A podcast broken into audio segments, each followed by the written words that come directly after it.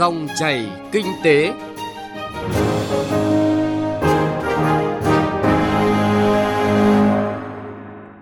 Biên tập viên Thu Trang xin chào và cảm ơn quý vị đang nghe dòng chảy kinh tế phát sóng trên kênh Thời sự VV1 của Đài Tiếng Nói Việt Nam. Chương trình hôm nay chúng tôi sẽ chuyển tới quý vị và các bạn những nội dung đáng chú ý sau.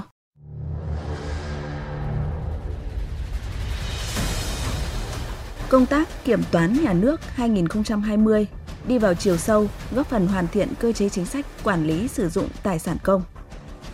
Giải pháp khai thác thị trường xuất khẩu, kinh nghiệm thực tiễn từ Tổng công ty Thương mại Hà Nội Hapro.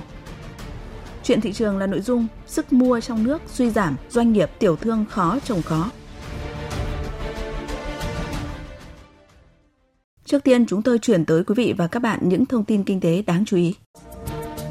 Thưa quý vị và các bạn, Chính phủ đã ban hành nghị quyết về cắt giảm đơn giản hóa quy định liên quan hoạt động kinh doanh giai đoạn 2020-2025. Mục tiêu trong giai đoạn này sẽ cắt giảm đơn giản hóa ít nhất 20% số quy định và cắt giảm ít nhất 20% chỉ vì tuân thủ quy định liên quan hoạt động kinh doanh tại các văn bản đang có hiệu lực thi hành tính đến hết ngày 31 tháng 5 năm nay, đồng thời giảm tối đa số lượng văn bản hiện hành có quy định liên quan hoạt động kinh doanh thuộc thẩm quyền của Bộ trưởng, Thủ trưởng cơ quan ngang bộ, Thủ tướng Chính phủ, Chính phủ. Trong bối cảnh Việt Nam tham gia sâu rộng vào nhiều hiệp định thương mại tự do FTA, các biện pháp phòng vệ thương mại đã và đang ngày càng đóng vai trò tích cực, góp phần thực hiện mục tiêu nâng cao hiệu quả trong tiến trình hội nhập kinh tế quốc tế, nhất là hiệp định với mức độ cắt giảm thuế quan sâu như là FTA giữa Việt Nam, Liên minh châu Âu EU, gọi tắt là EVFTA. Điều này gia tăng áp lực cạnh tranh tới các doanh nghiệp Việt Nam và châu Âu, kéo theo nhu cầu sử dụng các công cụ phòng vệ thương mại sẽ ngày càng phổ biến. Theo Bộ Tài chính, 4 tháng đầu năm nay, khối lượng phát hành trái phiếu doanh nghiệp giảm nhẹ so với cùng kỳ năm ngoái. Trong đó, doanh nghiệp bất động sản chiếm 49,1% khối lượng trái phiếu phát hành với lãi suất bình quân tăng. Nhà đầu tư cá nhân có xuống tăng mua. Bộ Tài chính khuyến nghị nhà đầu tư cá nhân cần thận trọng khi mua trái phiếu doanh nghiệp phát hành riêng lẻ Đối với doanh nghiệp có nhu cầu huy động vốn trái phiếu phải tính toán cụ thể dòng tiền để xây dựng phương án phát hành trái phiếu khả thi gắn với nhu cầu vốn cho sản xuất kinh doanh và bảo đảm khả năng trả các khoản nợ đến hạn, trong đó có trả nợ lãi, gốc trái phiếu. Theo Tổng cục Hải quan, 4 tháng đầu năm, tổng kim ngạch nhập khẩu cả nước đạt hơn 78 tỷ đô la Mỹ, giảm 0,3%. Trong bối cảnh sụt giảm chung, nhiều nhóm hàng nhập khẩu tăng trưởng chậm, thậm chí là tăng trưởng âm. Nhóm hàng duy nhất có kim ngạch tăng thêm trong 4 tháng đầu năm nay là máy vi tính, sản phẩm điện tử và linh kiện. Đây cũng là nhóm hàng nhập khẩu lớn nhất của Việt Nam hiện nay.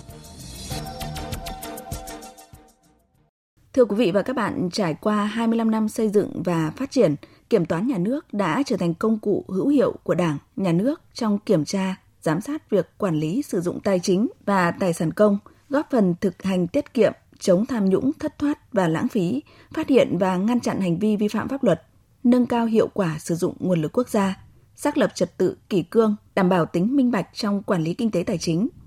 Năm 2020, công tác kiểm toán sẽ đi vào chiều sâu, góp phần hoàn thiện cơ chế chính sách quản lý sử dụng tài sản công. Từ một cơ quan của chính phủ, Kiểm toán nhà nước đã trở thành một cơ quan được hiến định, hoạt động độc lập và chỉ tuân theo pháp luật. Vai trò vị thế của kiểm toán nhà nước ngày càng được nâng cao trong hệ thống chính trị cũng như trong khu vực và thế giới. Nhiệm vụ đặt ra cho kiểm toán nhà nước ngày càng nặng nề, đòi hỏi kiểm toán nhà nước phải không ngừng nỗ lực đổi mới hơn nữa để nâng cao chất lượng hoạt động kiểm toán, đội ngũ cán bộ, công chức, viên chức và người lao động kiểm toán nhà nước cần không ngừng nâng cao trình độ chuyên môn, tăng cường kỷ luật kỷ cương và đạo đức nghề nghiệp, hình thành đội ngũ kiểm toán viên nhà nước công minh, chính trực, nghệ tinh, tâm sáng.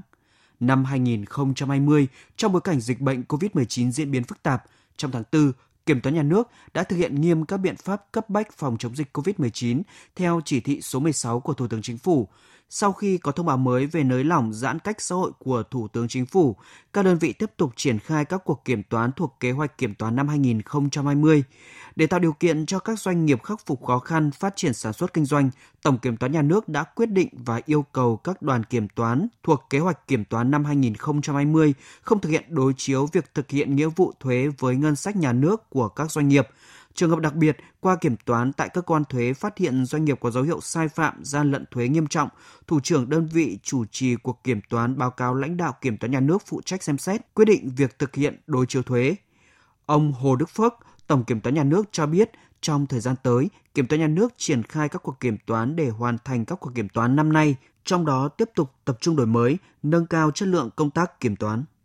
Chúng tôi ờ, tập trung vào nâng cao cái chất lượng của công tác kiểm toán. Chúng tôi tập trung vào những cái ờ, trọng tâm, trọng điểm và tập trung cho các cái vấn đề mà dư luận xã hội quan tâm, những cái vấn đề có thể nói là xảy ra nhiều cái thất thoát cái cầu lãng phí. Với những kết quả đạt được, kiểm toán nhà nước đang ngày càng có uy tín với quốc tế và tạo được niềm tin với Đảng, Nhà nước, Quốc hội, Chính phủ và nhân dân. Kiểm toán nhà nước đã thể hiện ngày càng rõ hơn vai trò của mình, giúp Quốc hội, Chính phủ nắm được tình hình kịp thời, sát thực tế để tăng cường công tác chỉ đạo, quản lý, điều hành trong hoạt động lập pháp và hành pháp.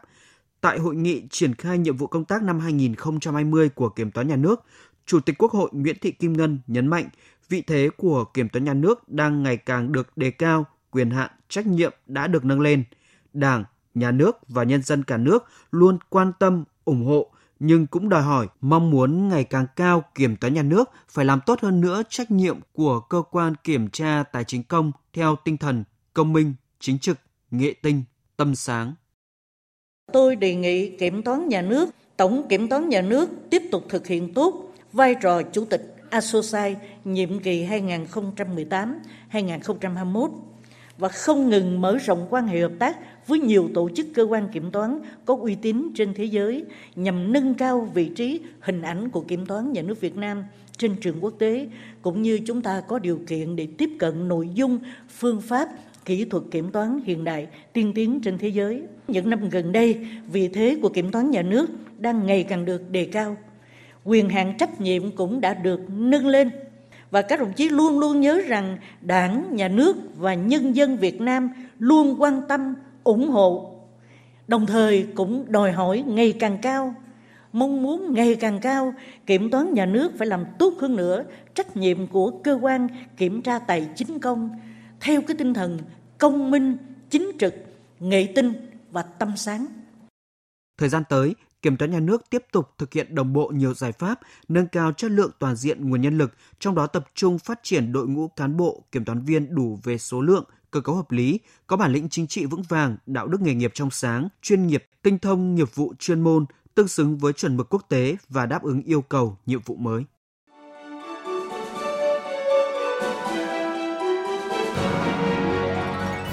Dòng chảy kinh tế, dòng chảy cuộc sống.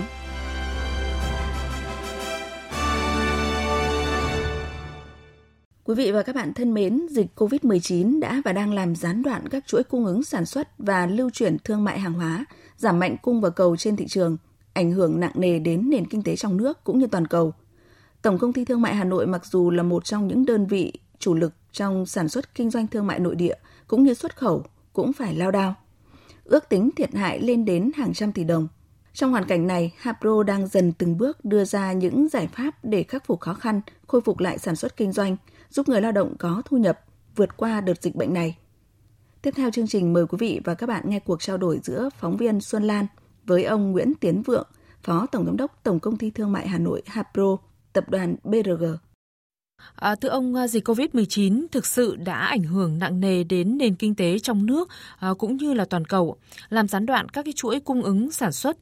Hapro là một trong những cái đơn vị chủ lực của Việt Nam trong việc cung cấp hàng hóa cho thị trường trong nước và xuất khẩu. Vậy ông cho biết là cái mức độ ảnh hưởng của đợt dịch vừa qua đến hoạt động của Hapro? Dịch ờ, Covid-19 vừa qua cũng như cũng như các nền kinh tế cả nước cũng như thế giới và các doanh nghiệp thì Hapro cũng nằm trong tình trạng bị tác động rất là lớn trong hệ thống thương mại nội địa thì chỉ có hệ thống bán cửa hàng thực phẩm nhu yếu phẩm. Trong thời gian dịch covid thì doanh thu có tăng lên khoảng 20% tuy nhiên những sản phẩm khác như mặt hàng về phi thực phẩm hàng tiêu dùng thì lại giảm xuống. Do vậy là cái doanh thu thực ra cũng không tăng được là bao nhiêu. Mặt khác những cửa hàng về bán về chuyên doanh như cửa hàng điện máy cửa hàng của thời trang quần áo đặc biệt là cái hệ thống cửa hàng ờ, dịch vụ ăn uống ấy, thì ờ, gặp rất nhiều khó khăn. Doanh thu tụt giảm gần như tám chín phần trăm so với cùng kỳ năm ngoái hoạt động ờ, xuất khẩu của Apro cũng chịu ảnh hưởng rất lớn. Tại vì là cái mảng hệ thống ờ, tất cả các thị trường xuất khẩu của Apro thì nằm ở châu Âu, Mỹ, ở các nước Trung Đông và châu Phi thì đều là những mảng thị trường chịu ảnh hưởng rất lớn của cái dịch Covid. Và vướng mắc một số cái lô hàng mà mình đã uh, chuyển sang cho đối tác khách hàng thì nó cũng bị đình trệ lại và nằm ở các cảng Ờ, do vậy nó cũng thiệt hại rất lớn cho cái việc là chuyển hàng về cũng không được và chuyển hàng khách thì khách cũng chưa nhận được vì cũng vướng cái dịch đó và họ cũng chưa thanh toán do đó là cái khó khăn lại chồng chất khó khăn. À, thưa ông, dịch COVID-19 thì đã diễn biến khá phức tạp, nhưng Hapro đã chấp hành nghiêm chỉ đạo của chính phủ về việc phục vụ tốt nhu cầu tiêu dùng của nhân dân và tăng cường xuất khẩu. Vậy ông có thể cho biết thêm về các cái hoạt động này ạ? Ờ, thực ra là các bạn hàng cũng vào tình thế bất khả kháng thôi. Thì họ cũng do cái ờ, dịch, đâm ra là cái khách tiêu dùng của họ cũng không có bị hạn chế. Do vậy là mặc dù họ rất muốn là nhận hàng của mình, nhưng mà tuy nhiên thì ờ, người tiêu dùng nó bị hạn chế. Do vậy là họ cũng đề nghị là một là hàng đã đến nơi rồi thì mình sẽ giãn cái thời gian mà thanh toán. Thứ hai là những đơn hàng mà chưa lên đường ấy thì họ đề nghị cũng lùi lại cái thời gian vận chuyển sang bên đó thứ hai là những lô hàng mình chuẩn bị sẵn sàng. Khi mà Apro xuất khẩu thì mình đã phải mua hàng của những cái đơn vị cung ứng nội địa rồi và đã chuẩn bị hàng trong kho hoặc là đã đóng trên container để chuyển ra cảng rồi. Bây giờ lùi lại thì nó sẽ ảnh hưởng thứ nhất là cái lãi suất của ngân hàng về cái thời gian nó tăng lên. Thứ hai là với cái chất lượng sản phẩm hàng hóa cũng bị ảnh hưởng. Thưa ông, cho đến thời điểm này thì nước ta đã tạm thời khống chế được dịch COVID-19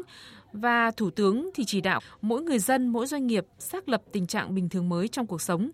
Điều này khiến Hapro phải à, rất năng động đưa ra các giải pháp đúng không ạ?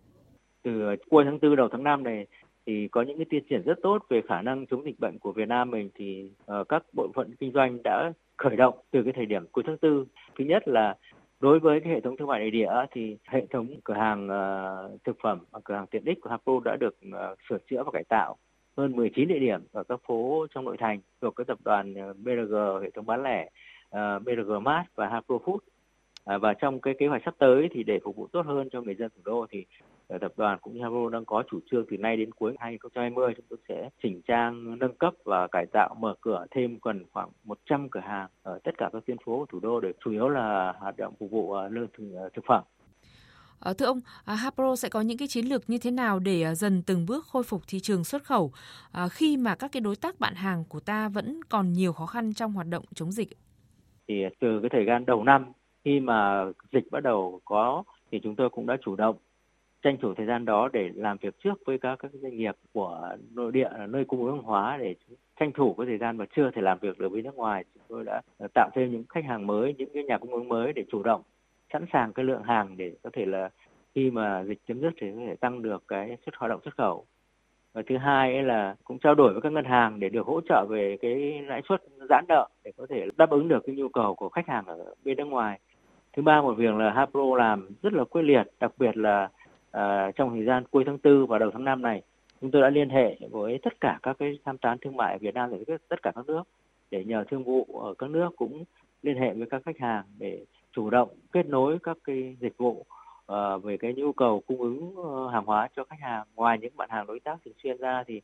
uh, những khách hàng mới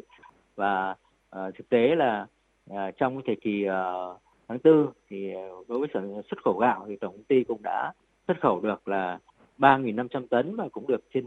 1,7 triệu đô. Và đến tháng đầu tháng 5 này chúng tôi cũng rất là mừng là đã ký được 8 hợp đồng mới trị giá gần 2 triệu đô đối với hạt điều, hạt tiêu, đậu phộng và thị trường cũng rất là khả quan. Và cái cuối tháng 5 này hàng hóa sang đến nơi cũng là cái lúc mà các cái thị trường được mở thì là cơ hội rất tốt để cho ờ, hoạt động xuất khẩu của Hapro lại trở lại bình thường và tốt hơn thời gian trước. Vâng, à, xin trân trọng cảm ơn ông. Quý vị và các bạn vừa nghe cuộc trao đổi giữa phóng viên Xuân Lan với ông Nguyễn Tiến Vượng, Phó Tổng Giám đốc Tổng Công ty Thương mại Hà Nội Hapro, Tập đoàn BRG. Tiếp theo chương trình dòng chảy kinh tế hôm nay là thời gian của chuyện thị trường.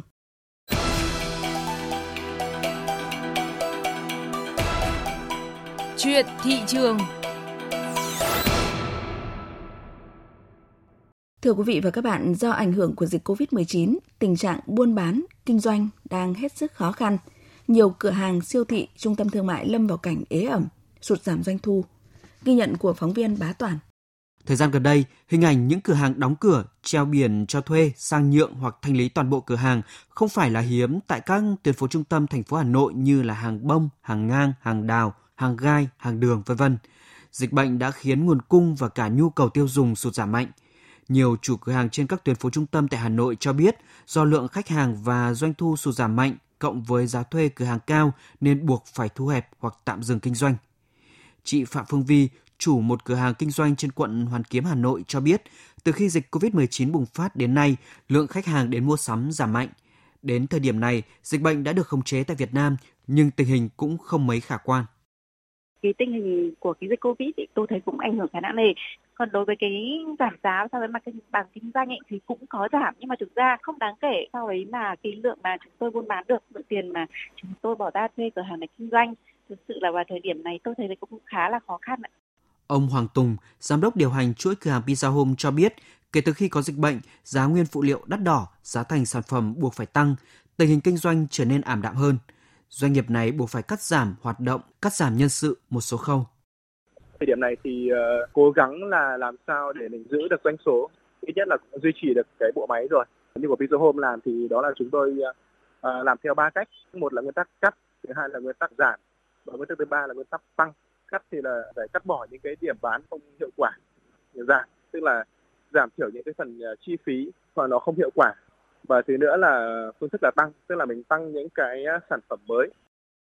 Hiện nay, không khí mua sắm ở các khu chợ, trung tâm thương mại rất ảm đạm, hàng quán vắng lặng. Sau thời gian giãn cách xã hội do dịch COVID-19, dù đã triển khai nhiều biện pháp, nhưng lượng khách đến tham quan mua sắm, ăn uống giảm đáng kể. Một số cửa hàng buộc phải cắt bớt số lượng nhân viên phục vụ, đồng thời đa dạng hóa các hình thức bán hàng. Chuyên gia thương mại Vũ Vinh Phú cho rằng